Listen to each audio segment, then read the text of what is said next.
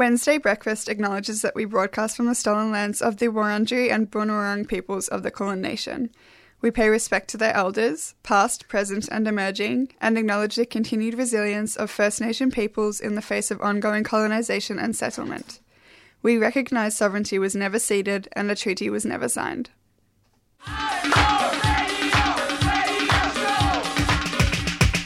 This is 3CR Breakfast. Oh yeah. Alternative news, analysis, and current affairs. Monday to Friday, 7am till 8.30am. Only double. Clap your hands.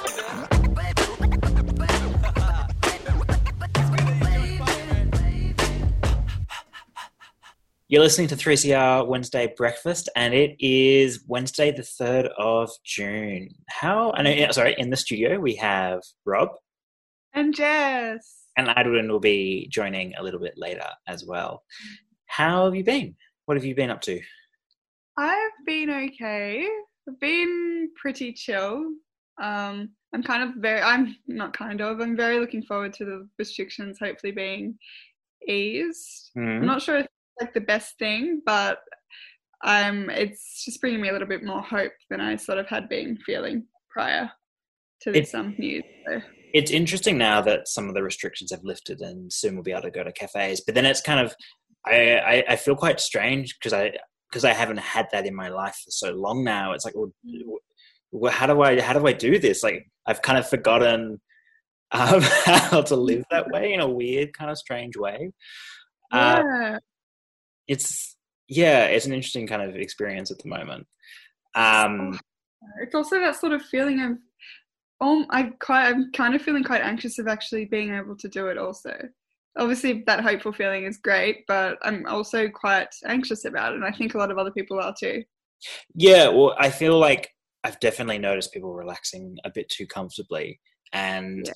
I think the reason I haven't got my hopes up is that I feel like there will probably be a, you know, the restrictions will come back down again to some degree. I don't know what, Yeah. um, but I guess a sort of keeping it in the long term of you know this is this is for a long time. It's not just sort of a two month period.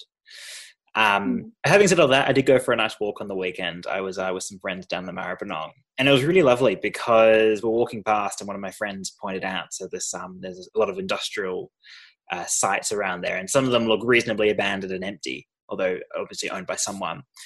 And my friend was saying, "Oh, it'd be great if like we could keep all these spaces and use them as like you know art spaces or whatever." And it, it really would be like there are some wonderful uh, old sort of factories and buildings down there, and potentially it could be a really wonderful space for these kind of experimental, uh, kind of like Carriage Works in Sydney or sort of various other examples across the world um, of repurposing these these spaces for for an arts community in Melbourne.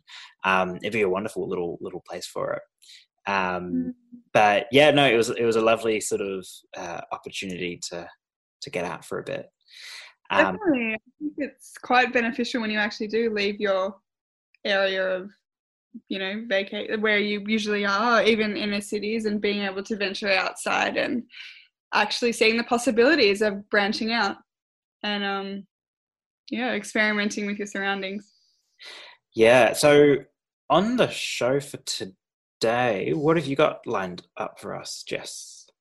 Um, I have quite an exciting interview actually. Um, I spoke to the team at Pink Ember Studio. Um, Pink Ember Studio, if no one knows about it, is a queer run um, cooperative of artists in Coburg, Melbourne, who bring art and workshops to the community. Um, with this pandemic, um, they've had to shut its doors on the studio, but they've prevailed in continuing their work online. And this is something I've been really interested in looking at for the arts community. So they have a number of online workshops um, in their newly created series called Pink Ember's Quarantine Club. Um, so I just chatted to the team there about their workshop and how the arts community in Australia is coping and feeling during this commu- um, this pandemic. Yeah, no, it sounds wonderful. Um, it's interesting to see how, I guess, actually, what new forms of uh, like community art or how that kind of evolves in a more digital space as well. Yeah, given that it's traditionally been very physical, physically sort of grounded, um, whether it'll lead to something kind of more interesting or different or new or unique or what that kind of inspires. It could be, yeah, interesting moment. Um, for me, I'll be speaking with Ishita Chatterjee. So we've had her on the show before. uh, speaking about informal settlement, particularly within Mumbai, India. So she'll be speaking about the current impacts of COVID 19 with many communities over there, and actually some of the really fascinating and uplifting examples of how communities are working together to really address some of the challenges that they're facing where simply the government cannot. So that should be a really interesting interview. You're listening to 3CR Community Radio 855 AM on digital and online. 3CR Radical Radio. Exhibiting 300 artworks by 286 Indigenous artists currently in or recently released from prison in Victoria, Confined 11 serves as a strong visual metaphor for the overrepresentation of First Nations Australians in the criminal justice system. This year, The Torch presents the annual Confined exhibition online at thetorch.org.au. All artworks are for sale, and 100% of the sale price goes directly to the artist. Help us paint a brighter future. Head to thetorch.org.au from May the 14th to explore Confined 11. A 3CR supporter. You could be anything of everything, but I'd most of all be yourself. Australian music needs your help. Music festivals, concerts, and local gigs have been cancelled due to coronavirus. Artists, crew, and music workers have lost their jobs and don't know when their next gig will happen. We're all facing the sound of silence, but you can help. Visit thesoundofsilence.com.au now.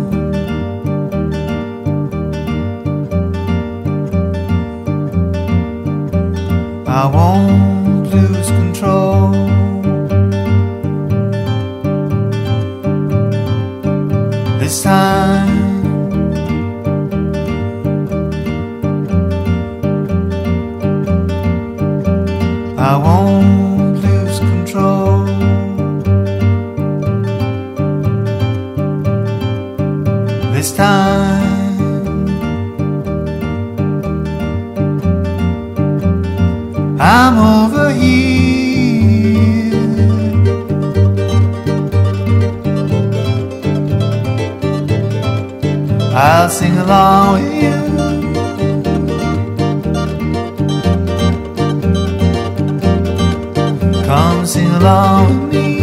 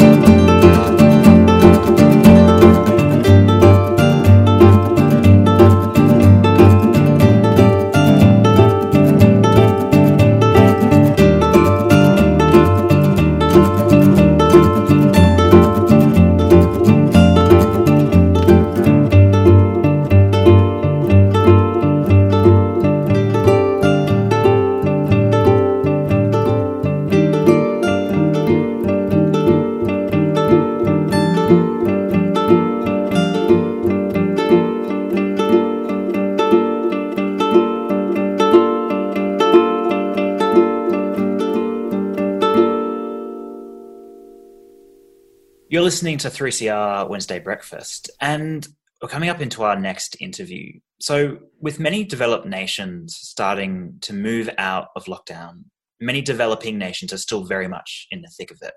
In fact, many are really at the start of quite an incredible challenge. At the time of recording, India had 175,000 known cases of COVID 19 with no signs of slowing. And with one in six people in India living within informal settlements, they are facing immense challenges, with many unable to take orders like shelter in place or wash hands. But to help us understand the situation more, we've invited back to the show Ishita Chatterjee, uh, a researcher at the Informal Urbanism Hub at the University of Melbourne. Ishita, welcome to the show. Thank you very much. So, you've been researching one of the poorest neighborhoods in Mumbai, Mhm. known as Shivaji Mhm. Nagar. What is the Mhm. current situation of the impact of COVID 19 within this community and many other informal settlements across India? To understand the impact, I'll give you a little background about the settlement. Uh, the settlement is situated beside Asia's largest dumping ground, and it currently houses 11.5% of Mumbai's informal settlement population. It, there's a severe lack of health facilities. Also, there's 60% of the residents have to buy water. And there's also a severe lack of toilets, so one toilet per 145 people. And this is also the tuberculosis hotspot. So the residents already have a very um, compromised respiratory uh, immunity system. So, due to the COVID 19, what's happened? This settlement, uh, the ward, the municipal ward in which this settlement is located, and another one, Dharavi, which probably a lot of people are aware of. So, those two wards have the highest number of COVID 19 cases, whereas this ward also has the highest fertility rate, which is 9.7% right now, and it is more than double of uh, the national fertility rate. Yeah, wow. And I guess in kind of response to all of this, on March 24, the Indian government announced that it was going to enforce a, national Mhm. lockdown. Mhm, What was the mhm. impact on an, an informal settlement like Shivaji Nagar and across also many other informal settlements? The national lockdown, what it did is it restricted movement, and restricting movement has been successful in a lot of countries and even in parts of India. But in a settlement like Shivajinagar, where most of the people are daily wage workers, restricted movement created new problems. Within uh, three days, I think people had run out of food, water, medicine. And because essential services were also closed down in this part of the settlement when, when the numbers were rising the markets were closed down they also did not have any other way of going and buying even if when they had the money along with covid-19 there were issues related to lockdown which the settlement was forced to face. Is as a result of the lockdown, did many people flee the informal settlement, or did many people stay? And how did that have an impact on the cases of COVID nineteen? So yes, I think you might have been seeing pictures of the urban exodus. A uh, lot of migrants walking back, not particularly from this settlement, because this settlement it is a bit peculiar. Most of them are rag pickers, and they actually work behind the, the garbage dump. And other ancillary facilities.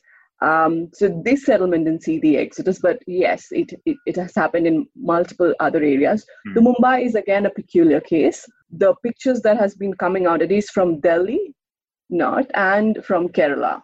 And people who have been going to Delhi, they are from the poorer states Bihar, UP, and they're also going from uh, Bengal. So that's like a long distance. Whereas I think Mumbai, what has happened, they generally come from within the state. So it has been handled a bit different here. Uh, hmm. but the urban exodus has been happening, yes, all over India. And so as the pandemic has unfolded and these kind of impacts have started to be seen, how has the national response by the Indian government it changed during this time? Or has it changed? Yes, it has changed, it has evolved. The complaint is, of course, that it has been more reactionary rather than being more preemptive. Like the lockdown was a preemptive measure, and which is something which has worked in other countries, but it didn't work in certain, certain parts of India. So, first, the government, when it announced the relief measures, it announced that you would have to produce your ration card and you're eligible for the free food. So, in Shivajinagar, uh, 35% of the people do not have ration cards. The biggest issue with daily wage workers and informal workers is that they're undocumented. So one in three wouldn't have access to food. But right now, the government has been changing all of those rules, and anybody, every undocumented worker can access food. And the government is also dealing with uh, local MLAs dispersing the food rather than the state itself doing it. So they're looking at different measures. And the migrant issue, uh, the government is also uh, providing shelter, food, and transport facilities right now, though there are a lot of inconsistencies in there. Also, you'll probably see the news, I think, but it's taking steps. As you say, how the responses have been very reactionary rather than proactive.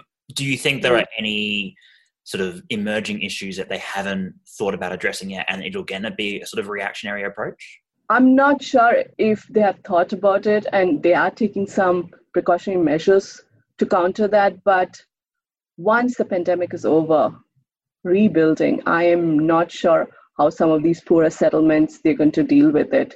Whatever resources they have, they already have really less resources. It will be exhausted, mm. and um, the health especially in case of Shivajinagar, the health of the residents are so compromised. If some of them have been exposed to COVID 19, I don't know how they're going to deal with it in the future.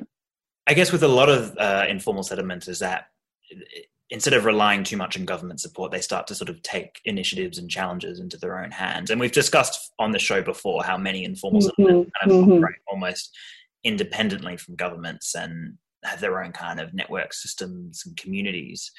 How have you seen informal settlements and their communities and perhaps also NGOs start to address COVID 19 on their own accord? So, that has been probably one of India's success stories that uh, the NGOs and citizen groups they have actually come out. I think the middle class woke up this time. The in case of Shivajinagar, the NGO actually started working like the state, I would say. I was the, the responsibilities that the state would have taken, the NGO started taking that. So as early as February, it stopped all outside contact because they realized that they are a threat to the settlement dwellers rather than the settlement dwellers being a threat. So, what they did was they listed some of the residents as volunteers. And what that does is you have people who are really committed to the settlement. They are residents from there and they are from that community. So, the relief measures um, actually reached every settlement. You know, uh, all those issues didn't crop up here. Everybody got relief, and also there was a solidarity within the group. So whenever some area would receive a second round of uh, relief more quickly than it was planned, they would also say that no, we've actually re- uh, received it yesterday. the other area was supposed to receive it today. So I've heard stories of that. Then I talked to you about the lack of water facilities. So 60% has to buy from outside private suppliers, but because of the lockdown, they had no access to the private suppliers. So the residents who had piped water started sharing it with them. Or on a, another day, they wouldn't really even get along together. But this has changed all of them from all these lessons and all these examples we're seeing of communities uh, sort of taking it into their own hands, do you think there are any lessons that developed cities could adopt in their response to COVID 19? Yes, I do think. I mean, uh, the message of resilience. So, uh, what this settlement showed me was that when you have a severe lack of resources, how you come together and you become resilient. And what this pandemic showed us is that even wealthy nations with very good health systems they had a lack of resources. So, yes, coming together and everybody has to play their part. That was the other thing. So, it trickled down that the state worked with the NGOs now. In India, that's what is happening. And then the NGO also had to work with the community. So, all those volunteers became community leaders. And then each sit, uh, resident played their part. So, yes, there are lessons which I think everybody can learn. Absolutely. I guess some of the other discussion about what's happening, and particularly with in India and in informal settlements, is that this might be an opportunity to sort of improve access to some of the basic services. Given that obviously people can't hand wash easily, perhaps this is an opportunity to install more uh, services and stations to be able to do so. What do you think it would take to sort of seize this moment as an opportunity to really increase access to basic services within informal settlements? Mm, you actually brought up two very good points. One is the lack of tapped water. And I was just hoping when the government was creating awareness, they would say, here is a mug of water, and this is how you wash your hand when you have a mug of water instead of tapped water. So I would imagine there'll be some sensitivity from the government side. That's what has been the complaint that you're not aware of how most of the people in the country live.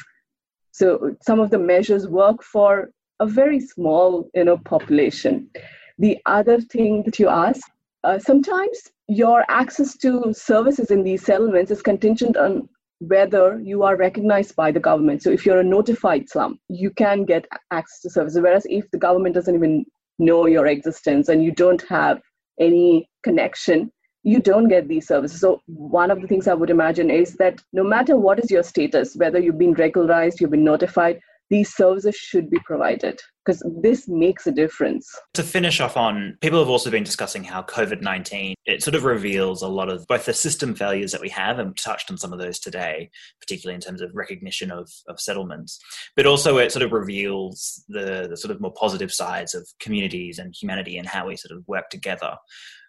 In the context of the work and research that you're doing, what do you think COVID 19 has in particular revealed about informal settlements. I think it connects back to your earlier question about resilience. But the other thing is, how much difference can one person do? We realized it. know sometimes there are stories that one person could send back all of these migrants home. So, and I mean, this is not a person who are, who is from the informal settlement. This this is a an elite from Mumbai. But I think sometimes we just we don't realize that we can make a significant change with a little step, and that should be that is what we should take back from this pandemic. Both positive and negative the effect can be. Yes yes yes. Well Ishita thank you very much for giving us an update on what's happening particularly within the informal settlements in mumbai and india. Thank you for having me and it was a pleasure to talk to you.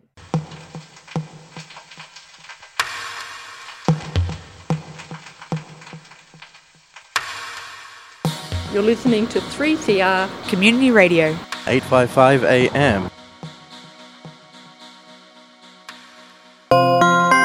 An important message from the Victorian Government about coronavirus. To manage coronavirus and save lives, immediate action is required. This means if you can stay home, you must stay home. Yes, it's a major disruption to your lives, but this disruption today will save the lives of many Victorians tomorrow. If you think you may have coronavirus, call the government's hotline on 1800 675 398 or visit coronavirus.vic.gov.au. Victorian Government, managing this together. A 3CR supporter.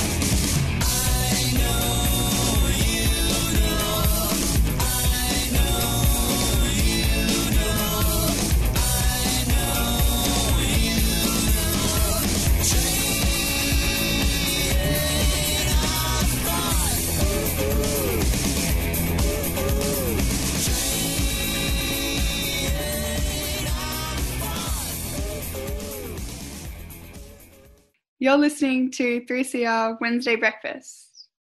Now we'll be getting into our tram thoughts. This week, my tram thought, or more accurately, my ISO thought, has sprung up out of something that has been in the public's eyes and hearts this past week.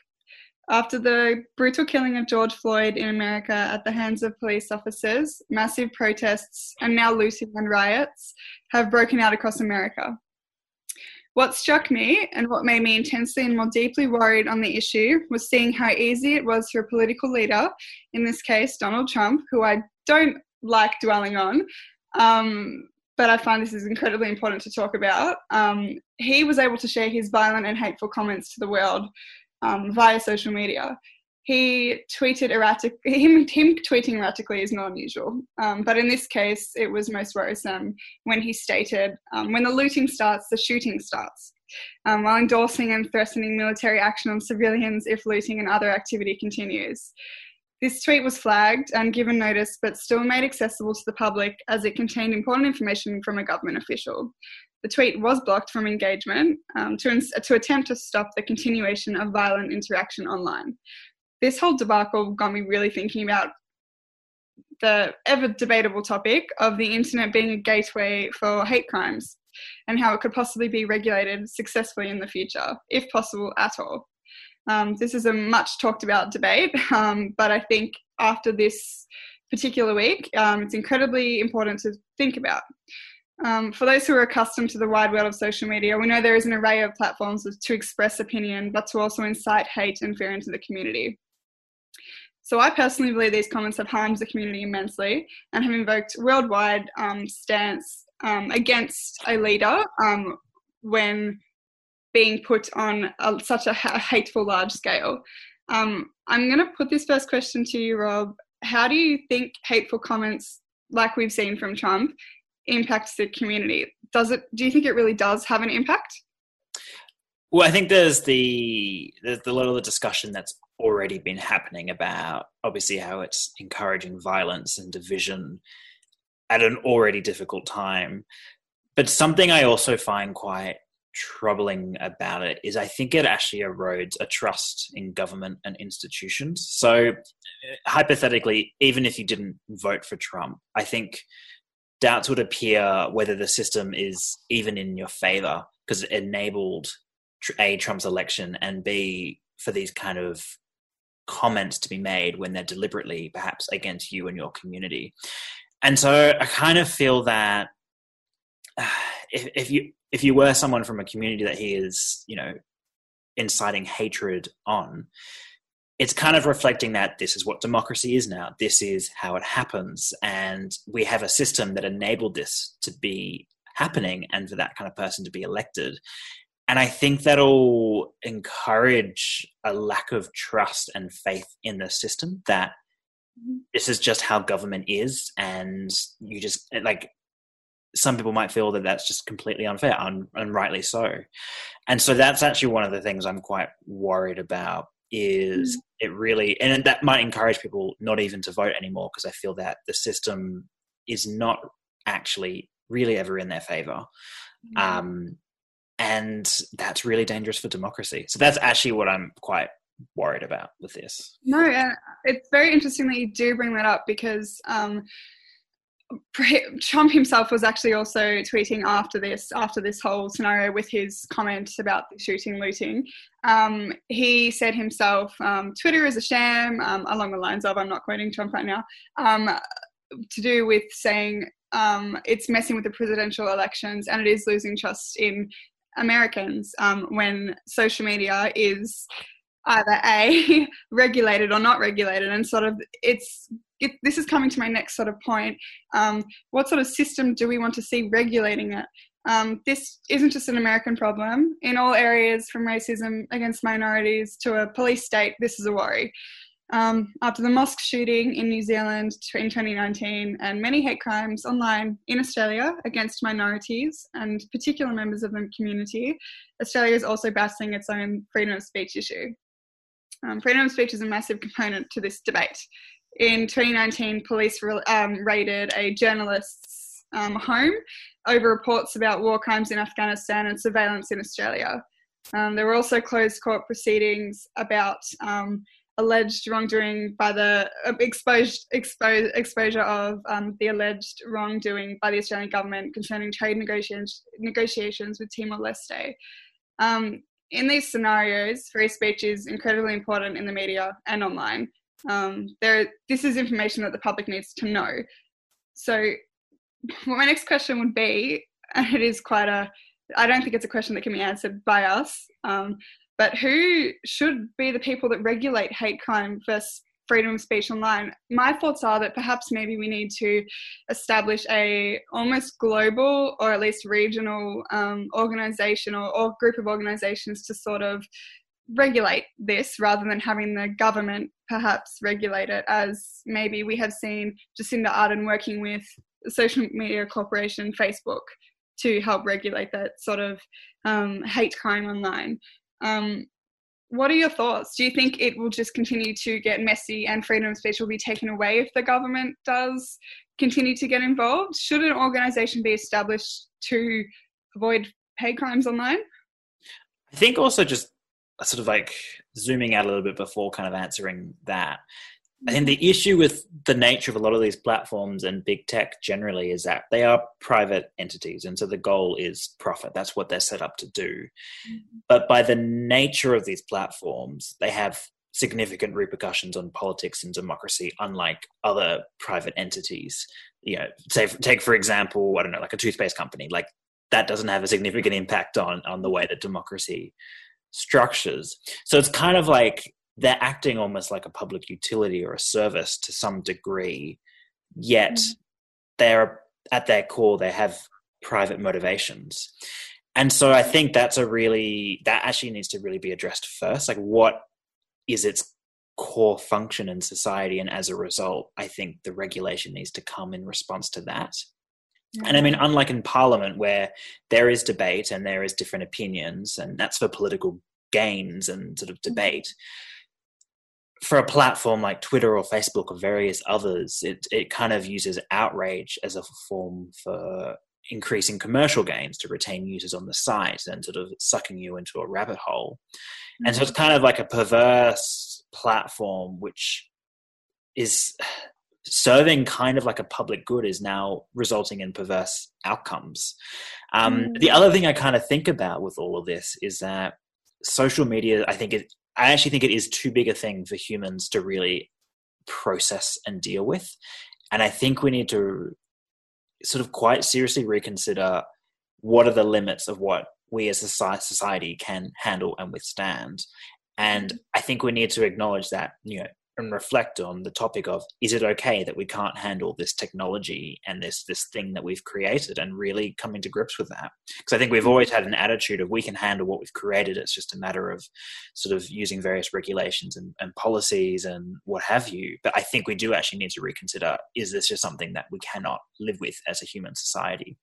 Mm-hmm. um, I guess the other thing is that as soon as someone starts to regulate it, it's almost too much power for one organization or body because you are, in a sense, filtering and altering discourse, and that comes with significant responsibility and power. And then also the way that it's even regulated today, it's kind of like that's the new sweatshop of regulators because you've got people sitting in, you know, rooms moderating content and they themselves are facing trauma and various other things. And it's, it's kind of removing all responsibility from the organization, the social media organization, yet they're having so much power.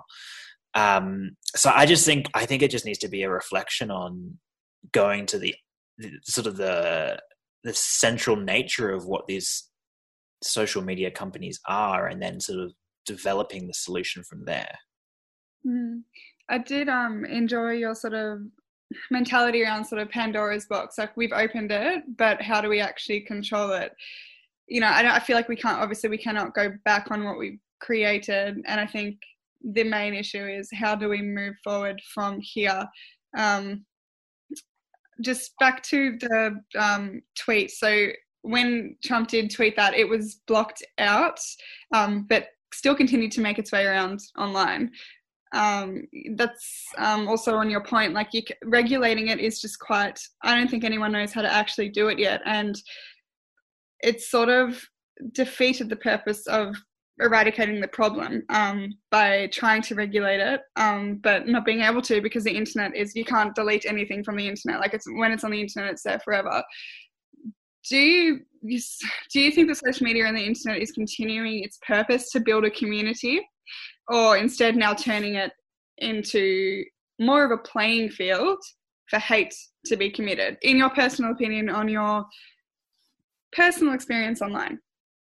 Yeah, well, I think like any tool, it can have a good intention, but as as equal as there are good intentions, there are equally ways that can, it can be used for perverse and dangerous outcomes.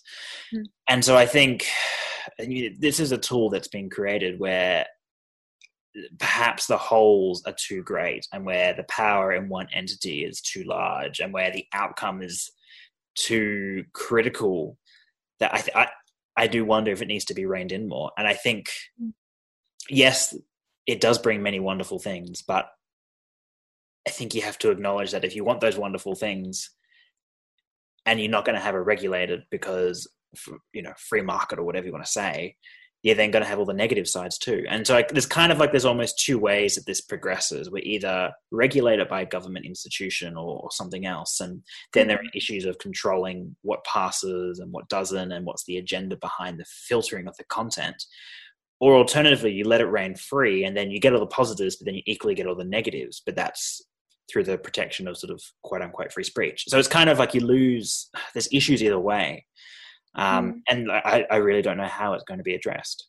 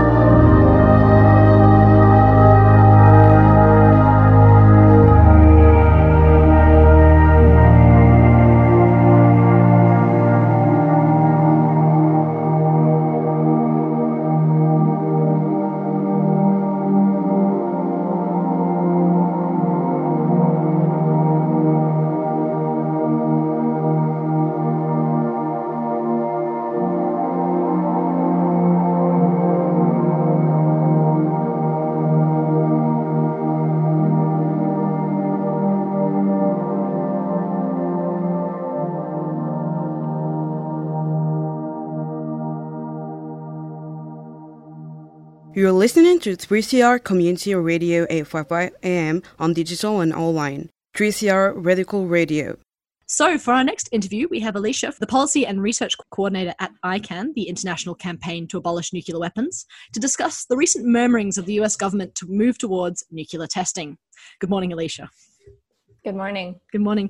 So, Trump holding the big red button to nuclear power is, some, is a scenario that we've all been afraid of since he entered office. I suppose these would be practice tests, but what does this signify and how did this come about? So this is a, a really shocking and, and terrifying uh, consideration on the part of the U.S. government uh, to even consider restarting nuclear testing. Uh, is as senseless as it could be catastrophic for human health and the environment uh, worldwide. So it's uh, it's really a shocking and, and terrifying uh, discussion to be had, even if we don't know that that this will actually proceed to to action. Mm, and as you did say, we're not sure yet whether these practice tests will be held. But I suppose all I can think of is the world is in, at the moment, especially in such a state of crisis. You know, we've got the pandemic going, and we've seen economies and systems just collapsing in on themselves. What do you think the significance is of these? I suppose considerations in a time like this, because it feels to me as if I suppose the the US is kind of trying to show its power in a very unstable, uh, unstable time. No, absolutely. Uh, in the midst of a global pandemic, it's clearly uh, not the time, not that it ever is the time, but particularly now to be considering an action that would have, you know, additional put additional stress on uh, healthcare systems, on human health and environmental health. Mm. Uh, we've seen what nuclear tests do from the legacy of decades of uh, nuclear tests in the atmosphere and underground. Uh, and we know that that frankly we can't afford another health crisis at this time. Mm, absolutely. And I suppose it's worth discussing US's track record on this matter. I mean, we have this picture of nuclear testing, uh, especially during the Cold War, and of course, US and Russia were head to head during that time. US hold the largest track record for actually um, testing nuclear weapons. I suppose could you discuss the stance of nuclear of the US on nuclear power, on nuclear weapons, and their resistance to, I suppose, change or keeping up with the rest of the world? Yeah, I know. I think it's a great point to put the US and other nuclear armed countries in comparison with the rest of the world. Mm. Because what we are seeing from the vast majority of the world is a rejection of not only nuclear testing, but also uh, nuclear use and any nuclear weapons activities. Uh, and we see that in uh, two really important multilateral uh, anti nuclear treaties. Mm. So, one of those is, of course, the, the Comprehensive Nuclear Test Ban Treaty which uh, has nearly global support, but unfortunately has not entered into force because a few countries, including the US, has not ratified that treaty. Uh, and then, of course, we have the, the Treaty on the Prohibition of Nuclear Weapons, which was just adopted uh, in 2017 at the United Nations uh, by 122 countries and is now well on its way to also enter into force. Uh, and that treaty upholds uh, the anti nuclear testing norm, uh, as well as putting additional prohibitions on nuclear use and production, uh, and etc. Uh, and with regards to that treaty, we actually just saw a, a country that uh, where nuclear weapons were tested back in the 1950s join the treaty just in the past couple weeks, recognizing that for the people who've really seen what nuclear testing does, uh, they don't want uh, any of these activities to continue and they, they want them to be banned under international law.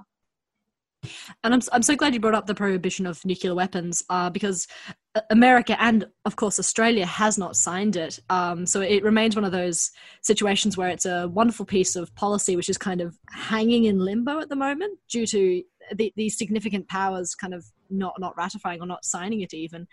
Uh, I suppose talking a little bit more depth on historical testing in America. It's been 28 years since the last tests. Um, there's, of course, horror stories we hear about radiation effects and all that sort of stuff. Can you tell us a little bit more about what these historical tests have had on the la- effect on the land and the people? Yeah, absolutely. I mean, what we've seen is that uh, not only are nuclear weapons tests um, horrific in their, you know, immediate consequences, but what's you know really uh, shocking and uh, consequential is their lasting consequences. Mm. Uh, and, you know, personally, I was uh, in New Mexico this summer uh, and I was at the uh, commemoration for the um, anniversary of the Trinity nuclear test, which is the first uh, nuclear test in New Mexico in 1945. And I was in a room full of people in the, the small community right around that test site. And everybody had, you know, multiple, sometimes dozens of family members who had contracted cancer uh, or other diseases related to radiation. So it's uh, today, you know, in in in 20 it was in 2019, uh, you know, so many years after that test had taken place, and that's it's not just there. That's that's what you see um, in every place where there have been nuclear tests. Is that people are still dealing with the consequences mm. um, and seeing loved ones die. And I suppose, obviously, as part of ICAN, you come up against this argument a lot. But I suppose when we hear the proposition that nuclear power, nuclear is safe, that there can be these nuclear, I suppose, not just weapons, but also just the use of nuclear, the, the exploit of nuclear is safe. What would be your most simple comeback to that? Uh, ask the people who have been uh, impacted by nuclear weapons. Mm. You hmm. know, ask the people who are the real experts on nuclear weapons. Uh, do nuclear weapons make them more safe? And mm. the hmm. answer is no. Mm. Who does nuclear weapons make more safe? Frankly, no one. But the people who believe that they make them more safe uh, haven't been anywhere near an actual nuclear explosion. They don't. They don't actually know uh, the real truth about these weapons and what they do. Mm. Yeah, just especially comes back to me just America's historical track record with nuclear weapons and the postulation that goes about it, especially with Trump. It it all creates a bit of a crucible I'm not very comfortable with. um, I suppose looking at global governance on this issue now, you have mentioned the two kind of massive pieces of like UN kind of back sort stuff. Uh, but I wanted to talk a little bit more about America's bilateral agreements that they're currently in and a little bit more about whether they're holding, whether they need to be built on or anything like that. I suppose just starting off with it, could you tell us a little bit about these bilateral agreements and why they're less effective than something that's multilateral, I suppose? Sure. I mean, I think we've seen the, the evidence for that under this uh, past uh, administration in the US, where Trump has taken the decision to unilaterally pull out of a number of bilateral agreements um, and or you know not take decisions to extend uh, nuclear restraint agreements. And uh, you know i think when you have a, a multilateral agreement with um, dozens or hundreds of parties uh, there's more it's it's a lot more difficult to blow up that accord when just one country decides that they don't want to adhere to the terms anymore. Um, so uh, it's really, I think, the the importance of multilateral uh, international law to constrain nuclear weapons is that uh, these weapons affect everyone in the world. A, a possible nuclear explosion uh, would have worldwide consequences. So um, every country should be able to participate in building up the norm against nuclear weapons and enforcing it. Uh, and one country shouldn't be able to destroy uh, a, a, body of, of uh, bilateral um, nuclear restraints. Absolutely, and I suppose that that comes to the hard, impossible question. But what do you think is going to be needed to shift America, either through public advocacy or greater, you know, the TP NW, as I'm going to shorten it to. Uh, what do you think it will require to shift into this? Because I mean, this considerations. It, it's it's terrifying. It's a terrifying moment for the entire world to see what the US could be capable of with this sort of weaponry, um, even on a testing basis. Uh, yeah, what do you what do you think it might take? Well, I think we're already seeing uh, within the US and also within all nuclear armed countries um, the the popular resistance to these weapons really coming to the fore. So even if within the defense establishments or the foreign policy establishments in these countries, uh, you know, leaders will articulate how important they think these weapons are for their security. Uh, you know, people in those countries are having none of it, and you see that uh, in cities across the world adopting resolutions calling on their government to join the Treaty on the Prohibition of Nuclear Weapons, including capitals like Washington, D.C., in the United States, uh, for example, or uh, members of parliament speaking up about also working to get their government to join uh, the ban on nuclear weapons. So, you know, I think it we do see that there is popular resistance to nuclear weapons and people speaking out uh, and you know it's time that the, the, the political elites listen to, to their people on this issue Wonderful. Well, I think we'll wrap it up with that kind of warming warming point on a very scary topic. Um, I suppose for anyone who is involved, they can obviously follow your stories at the International Campaign to Abolish Nuclear Weapons. Uh, is there anything else I suppose we should be hooking into or looking into with this? Uh, yeah, I would say just um, check out our website, icanw.org, or follow us on, on social media at Nuclear Ban. Um, we'll be putting out a lot more information and resources about nuclear weapons use and testing mm. uh, leading up to the 75th anniversaries of the bombings of uh, Hiroshima and Nagasaki this August. So um, definitely follow us and check it out, and we'll be sharing a lot of information in the coming weeks and months. And that was Alicia from the International Campaign to Abolish Nuclear Weapons, ICAN, to discuss the recent considerations of the US government to begin nuclear testing or restart nuclear testing.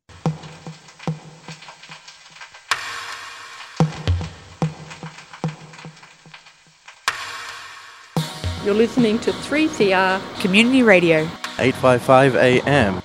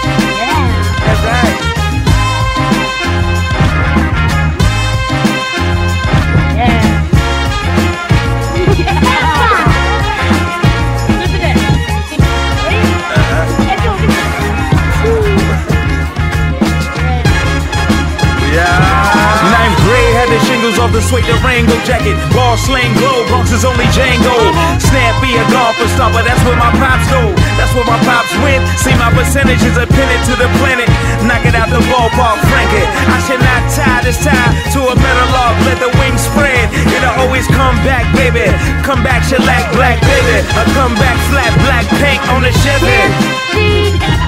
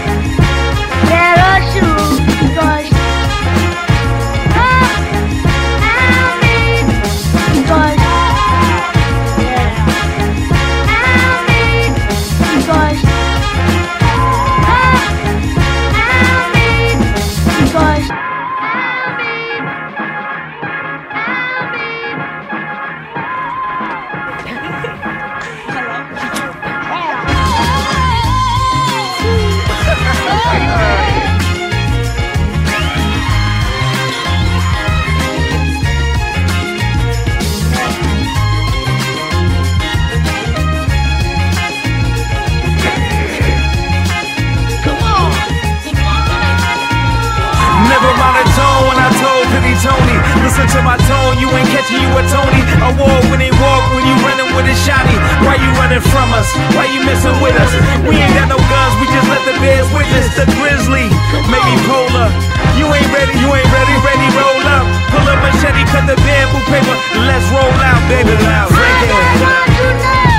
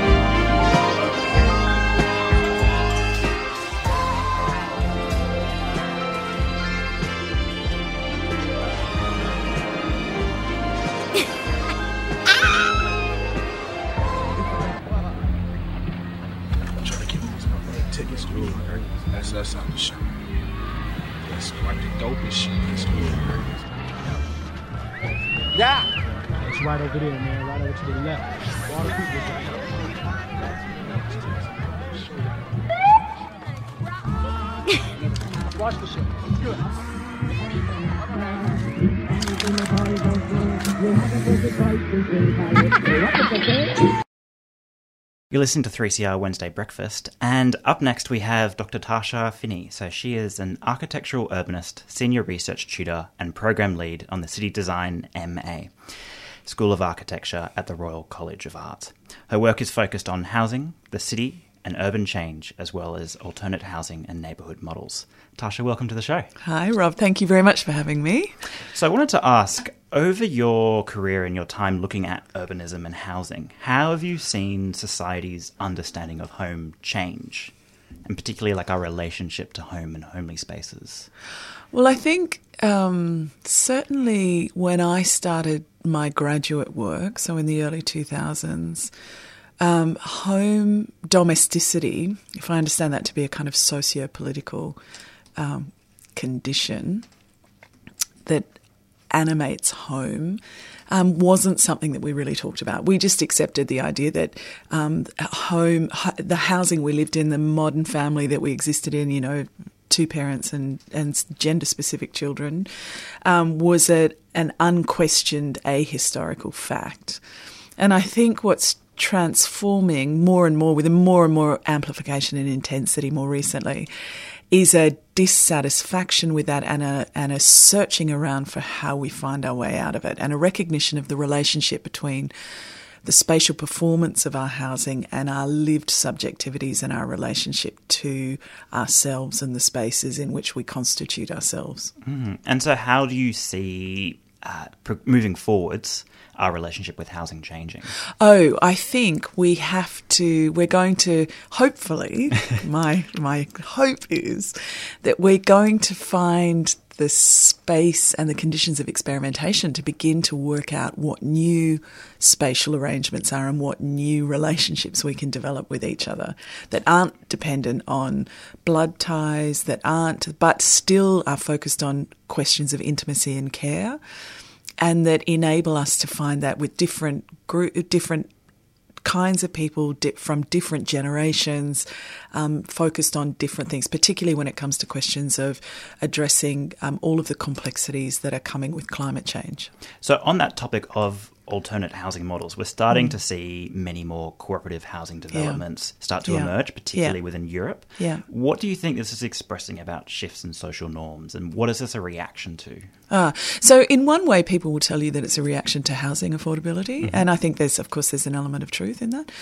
But I think the other thing that increasingly it's responding to is a craving that we have for new um, relationships with each other, mm. new levels of intimacy and care. I think, ironically, just at the moment where, on the one hand, we have the internet enabling us to work as re- more and more remotely from each other, to work at home, mm. to work regionally, to do all these things.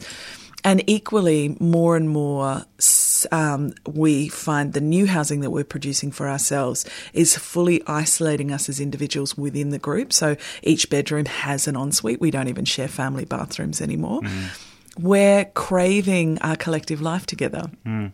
So I think in some ways, the housing that we're uh, big, this cooperative housing and, the, and new new housing like Nightingale, like the Baugruppe, and is really allowing us to begin to explore what those collective possibilities are mm. again. So, to people who are not as familiar with Baugruppe, and what yeah. is the Baugruppe? Uh, the Baugruppe is this fantastic. Uh, it's called a completion cooperative that was started in Germany initially in cities like Berlin to um, to uh, address um, remaining uh, holes in the urban fabric in the very dense um, courtyard block urban fabric of a city like Berlin that was still had these remnant holes from World War II. Mm. And it was a, a, mechanism that enabled the um, owner of the land, which was often the state, to put to put out a call for expressions of interest for groups to get together and make a claim over um, taking hold, taking control of that land and building housing on it for themselves. And so it was usually apartments, mm. um, and the land would be given away at you know almost no cost. Mm. Um, and the group, and it's a completion cooperative because the group will pool resources. Uh, they're led by an architect. They'll be a cooperative up to the point of the completion of the building. And then there's an open question about whether they continue as a cooperative or they just revert to a standard ownership model. Mm. Now, many of them choose to continue on as, as a cooperative, and that, that obviously has a whole lot of governance consequences and things for the way they live together. But what's been really interesting about it is that it's only been around for 20 years. Um, they produce under 10% of housing in Germany, mm-hmm. and they're having a marked effect on what the consumer of housing, new new buyers of housing, are demanding of mainstream developers in Germany. Mm. And so they've been able to, and because what, and for us in the MA City Design at the Royal College of Art, what's very interesting about these projects is that they're a eccentric client group led by an architect who use the design process as a mechanism for negotiating their differences. Mm-hmm. Rather than the standard development model, which is lowest common denominator, let's maximize our exposure to what the market wants and let's try nothing new. Mm-hmm. And so this group come together and they'll and they'll they'll negotiate and discuss over some period of time what it is that they want to be together and how they want to do things differently, which is resulting in these really interesting innovations in housing. And I guess by nature, that introduces a, like a level of diversity within the housing stock. Yeah, it's by, it's fantastic. yeah. yeah. And so, in addition to like housing, we're starting to see housing used to help address sort of issues of loneliness and yeah, isolation yeah, in community. Yeah, How can also housing contribute positively to the ecological crisis? Uh, Seeing the, something as more than just is, the human. Yeah, yeah. This is where I think the greatest potential of it is, and and I don't even know what this means yet. I mean, uh, uh the whole thing about this innovation in, in housing is that we we it's very difficult to know in advance who will become as a consequence of the transformation, mm. and so we can speculate speculate on it, and, and we need to begin to find the forums to do that. But I think that one of the most interesting possibilities of it is to say, um, we need to think the, the, the question of climate change is much more it's a systemic and an institutional problem it's not a problem that we can address as individuals through things like recycling though of course this helps mm. So we need to ask questions about every aspect at multiple scales of what we're doing institutionally, and a huge one is housing and the way that we're organising housing. And we need to ask that question of institutional forms such as the modern family that we take for granted, but we need to also ask it of how we accommodate um, and uh, centralize or decentralize the human in more complex um, ecological um, understandings. Mm. So, how do we take account of um, the non human mm. as an extension of our kinship systems. Mm. And I think we've got an enormous amount to learn from indigenous structures of knowledge that would never isolate a thing from a complex ecology of relationship. And we need to experiment with decentering ourselves in mm. terms of the needs of that complex system and then saying, what would housing look like if we decentered our own needs? And it's a, it's just a, it's, it's a design problem in a sense, right? About designing that as a network of, of cognition almost. And sort of reconsidering what our priorities are. And, right. Yeah. But also it's a design problem around, um, around what would housing look like if the prior, if the priority was, you know, and I think about this in, in the context of where my fam, you know, just where I'm familiar with in Sydney, for example. I'm originally from Sydney, and we have a very specific uh, cabbage palm in the neighbourhood that my family live in.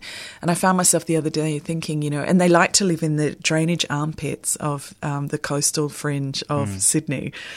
And I was thinking the other day, how would you, how would you decenter ourselves and recenter that palm and mm. all of its relationships with the fruit flying foxes, with the the possums, with mm. the cicadas, with all of these different. How would you decenter us from the question of housing and center it? And what would housing begin to look like? And I, I, it's just such an interesting design problem. Absolutely. Yeah. And, and, before finishing up, I wanted to ask so, in relation to particularly considering housing as an environmental sort of, I guess you could say, almost machine, yeah. um, and sort of thinking about the Baugruppe and models, why yeah. has Australia been much slower, do you think, uh, in comparison to European countries in particular? Uh, the advantage that the European countries have, and people will tell you that it's cultural, and I just think that I don't think that's right. um, is that they have in their D- their legal and regulatory DNA a history of cooperative ownership that means that it's easy for them when these things, these discursive um, ideas shift to shift into new modes of being together. So the Kraftwerk uh, cooperative in Zurich in Switzerland, for example, started in the 1980s as part of a youth anarchist movement, first of all directed at questions of um, the city and youth access to the city, and then they realised they could do better mm. by producing housing, and they've lent on a 19th century agricultural cooperative. So they have that. It's very hard for us to do that because we don't have it in our DNA. And as mm. anyone out there that's listening will know about Nightingale, it took a decade decade of really hard work mm. transforming local law so that it could begin to even operate like the Baugruppen system in, in mm. Germany.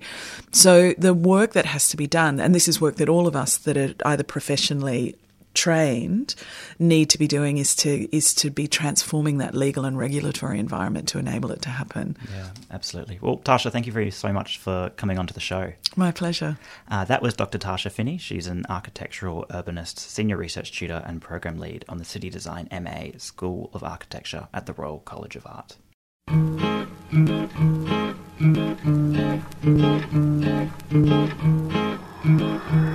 Thank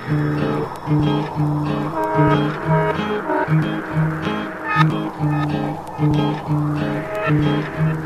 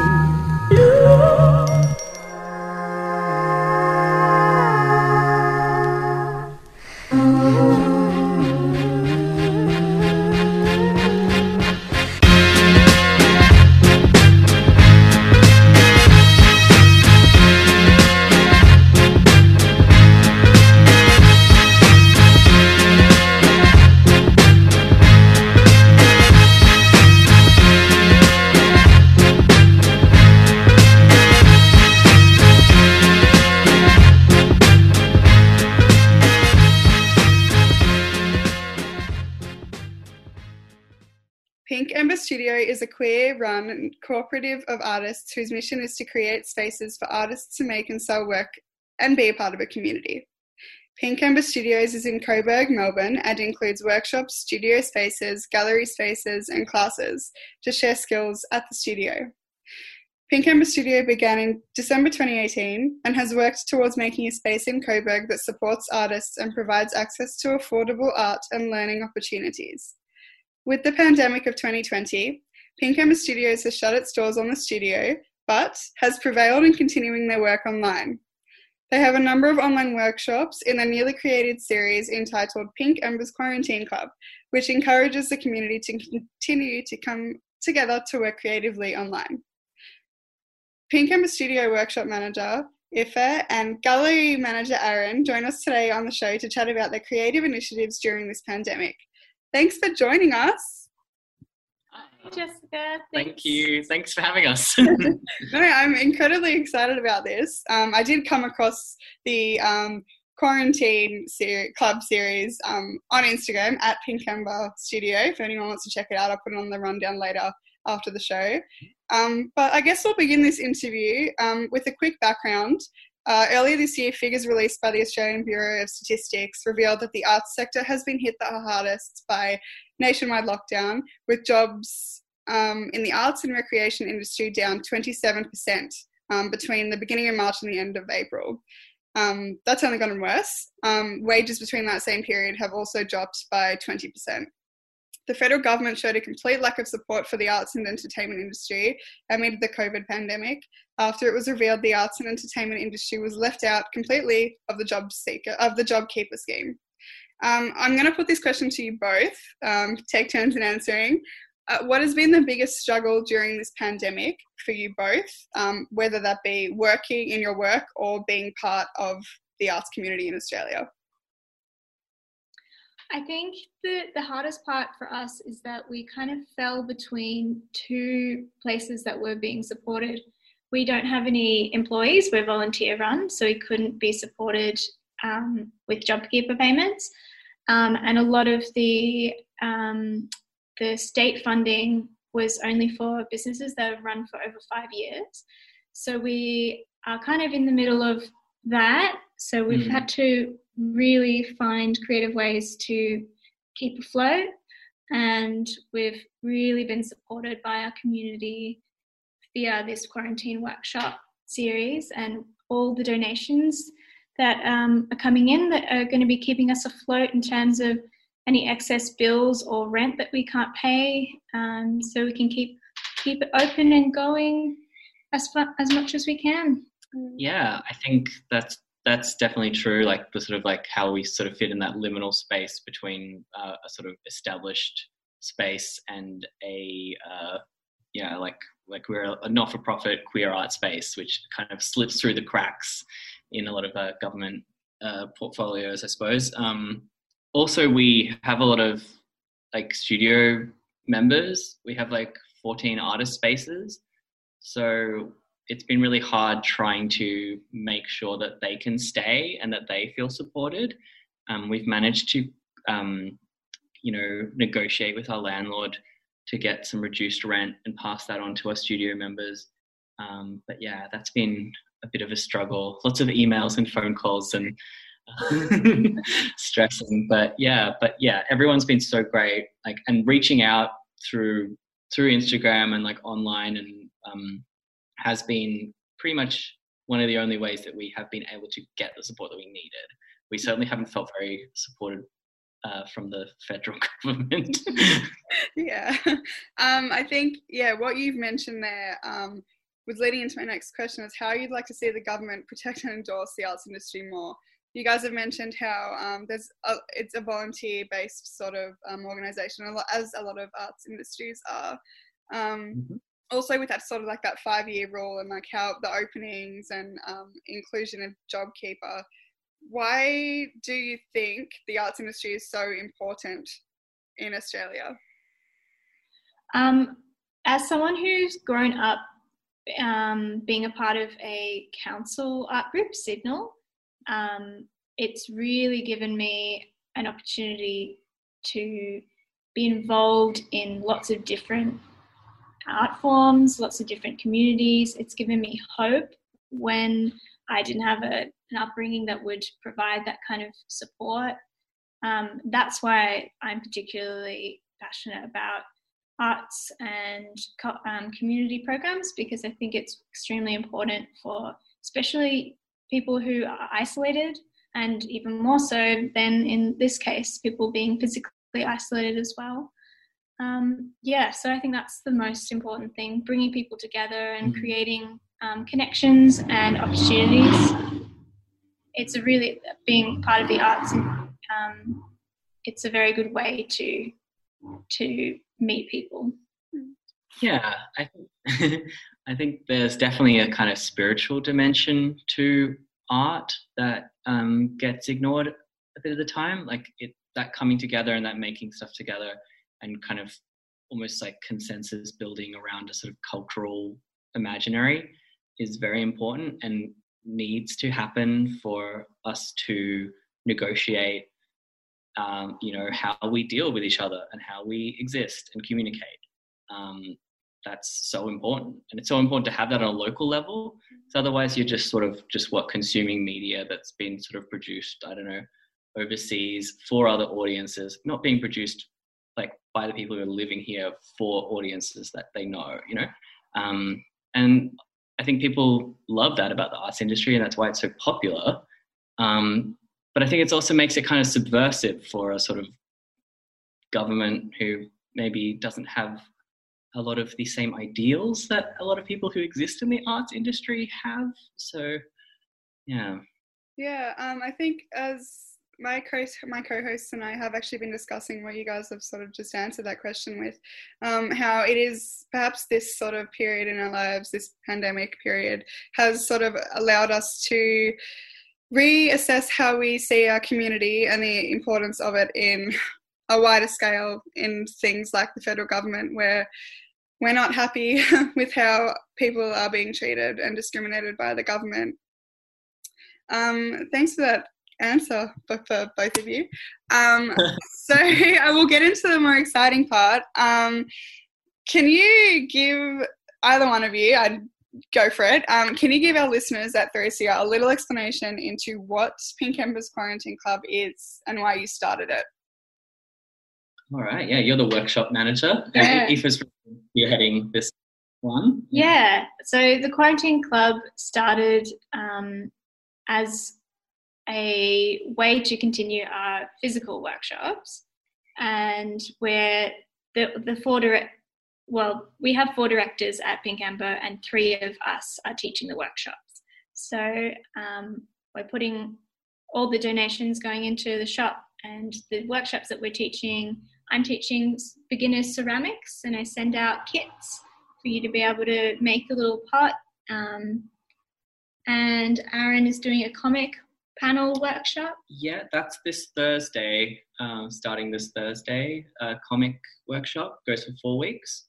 Yeah, and um, and Frances Cannon is doing um, self-portrait workshops, which mm-hmm. are really great. Um, and yeah, and we we also teach workshops together, which we do embroidery workshops, and we're mm-hmm. going to be theming it around animals, teaching you how to do fur and scales and feathers and everything you need to do to embroider some animals. Mm-hmm. Um, yeah, so it started um, to provide us some support for our, our, bills and the rent that we couldn't afford in the reduction of um, workshop sales, but also our physical um, shop sales because we have a, a, shop front which we can't have open at the moment. Yes, we're sitting in the shop front right now, but uh, we've got like uh, there's like a bike in it, and there's like all this like stuff. We've got an online store as well, so like part of the store has just been converted into like a packing space. Yeah. Sending out the orders and packaging. Um, yeah. Great. Um, I was saying to you two before pre-interview how I was a little bit concerned about getting involved in any of these things because I'm not the most creative person in the world when it comes to art. Um, is this for all levels of artistry, or can any sort of artist join in with you guys with this?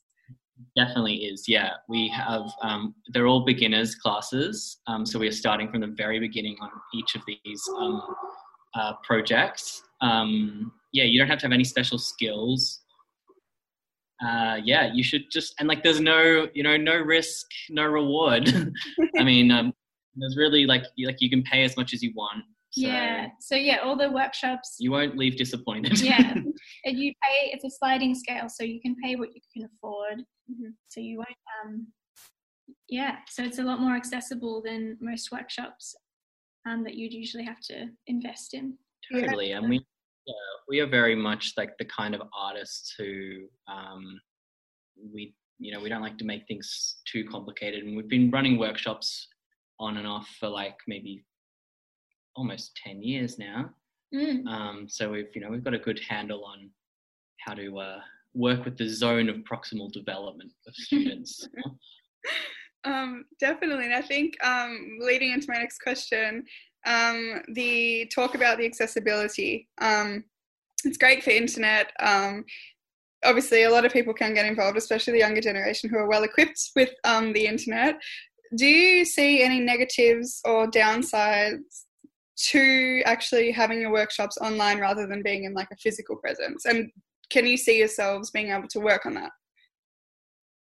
Yeah, so the, the main the main issue that we've had is just not having an, uh, as much conversation easily flowing, um, which is much harder when it's over screens and different audio kind of levels. Um, yeah, basically the the vibe is Mm. hard to make it as comfortable and fun yeah as in in real life. But then again, people who are very um, socially anxious have been really enjoying being able to do um, tune in from home. So that's been that's been good for good for that. Not as good for other reasons. yeah i think for that reason like i think there is like an, an another audience who appreciates um, being able to have an online workshop um, and we previously had never done anything like that before so maybe we would want to keep doing that for those audiences who don't feel comfortable going to a space and also people who maybe are further away from coburg than than um, they would like to travel um, but yeah, I do. I do miss the vibes. You know, Yeah. I miss like putting some flowers out and you know lighting some candles and Yeah, Yeah. you can't have any any nice smells or anything. yeah. Where are my essential oils? Yeah, no, it's DIY from home. Um, that so. Do you think that if and when this pandemic does end, will you continue to go online to help, obviously, the arts industry um, while continuing to be in your studio? Do you think it's a possibility to continue all of this online, and do you think it'll be as popular after the pandemic? It's a really interesting question. Um, I think I think I would like to do certain things online, and especially as our audience grows, um, being able to provide it for people who aren't necessarily in the country or can't access um, for a variety of reasons. It would be really good to have that option, especially Mm. now that we're more familiar with it um, because it does it, it can reach a wider audience which is exciting That is exciting. I think I really like the idea of keeping Pink Ember kind of almost like localized to Coburg though. What I'd like to do is like maybe provide people that have studios with us, because we have 14 artists with us, more maybe, so some of them are doubled. But yeah, providing them opportunity to share their skills with a wider audience would be good. Hmm. Showing off the, the great Coburg talent. yeah Definitely, I think it's it is, and I think that's very important to continue that local aspect of it. Um, but the pandemic's just shown a lot of wider opportunities that we can all sort of take, especially for the arts and entertainment industries. Um, so to find out more, I guess you want people to head over to www.pinkemberstudio.com. That's right, yeah. And then there should be a little um, button that says workshops, and that's all you got to click to to get to them. yeah Um, I'm pretty sure there's um, they're all available at the moment. Frances uh, Frances Cannon just did one of her workshops last week, which was sold out, but they've got a few more spots in their uh, their second online quarantine self portraits workshop on the second of June. Um, I've got a few more spots left in my online comics workshop, which is on May the 28th. And yeah, and then Aoife, you're doing your ceramics workshop on the 24th of Yeah. June. Yeah. Yeah, so your material kits will be sent out um, and you'll get some pigment to make some colored um, slip, which is really exciting because usually um, doing colored work is very expensive, but it makes it really accessible this way, um, which would be really fun. And we're going to be doing that that one on the 24th of June, which is a one-off. And Aaron and I are going to be doing our beginners embroidery series, which is four weeks running, and it starts on the 25th of June. hmm Yeah, and this is a workshop we've done um, previously with Signal, so we've kind of like been able to test this one out. So this is one of the online workshops that we're not coming in completely fresh to. Yeah. So second time around for the embroidery workshop, it worked really well online actually. Embroidery. Um, Yeah, what, Yeah. and uh, something that's been really good is being able to um, have screen up close to demonstrating, especially stitches. Uh, people have been saying that they've been able to learn very quickly because rather than being in a class and having to look from afar from the teacher, you, Mm. you're right up close with the camera angle online, which is really yeah, I miss being able to help people with their knots though. good. you know. Yeah. Yep. when you get a knot, you have to do on your own. Yeah, to- Oh no, that's great. no, that's yeah. No, there are obviously some very big pros, but also some sad little cons with with that. But no, it all sounds very exciting, um, and I'm sure a lot of the other 3CR listeners will be very interested. But thank you to you both for joining us today.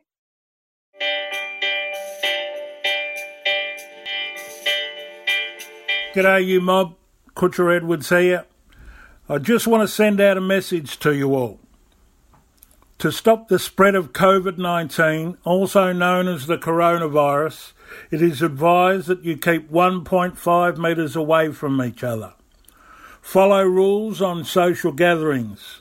Wash your hands when appropriate and stay home if you're feeling sick or unwell. But most of all, keep strong, stay safe, and of course, keep listening to 3CR Community Radio to keep connected to the community. We'll get through this and hope to see you real soon. Bye.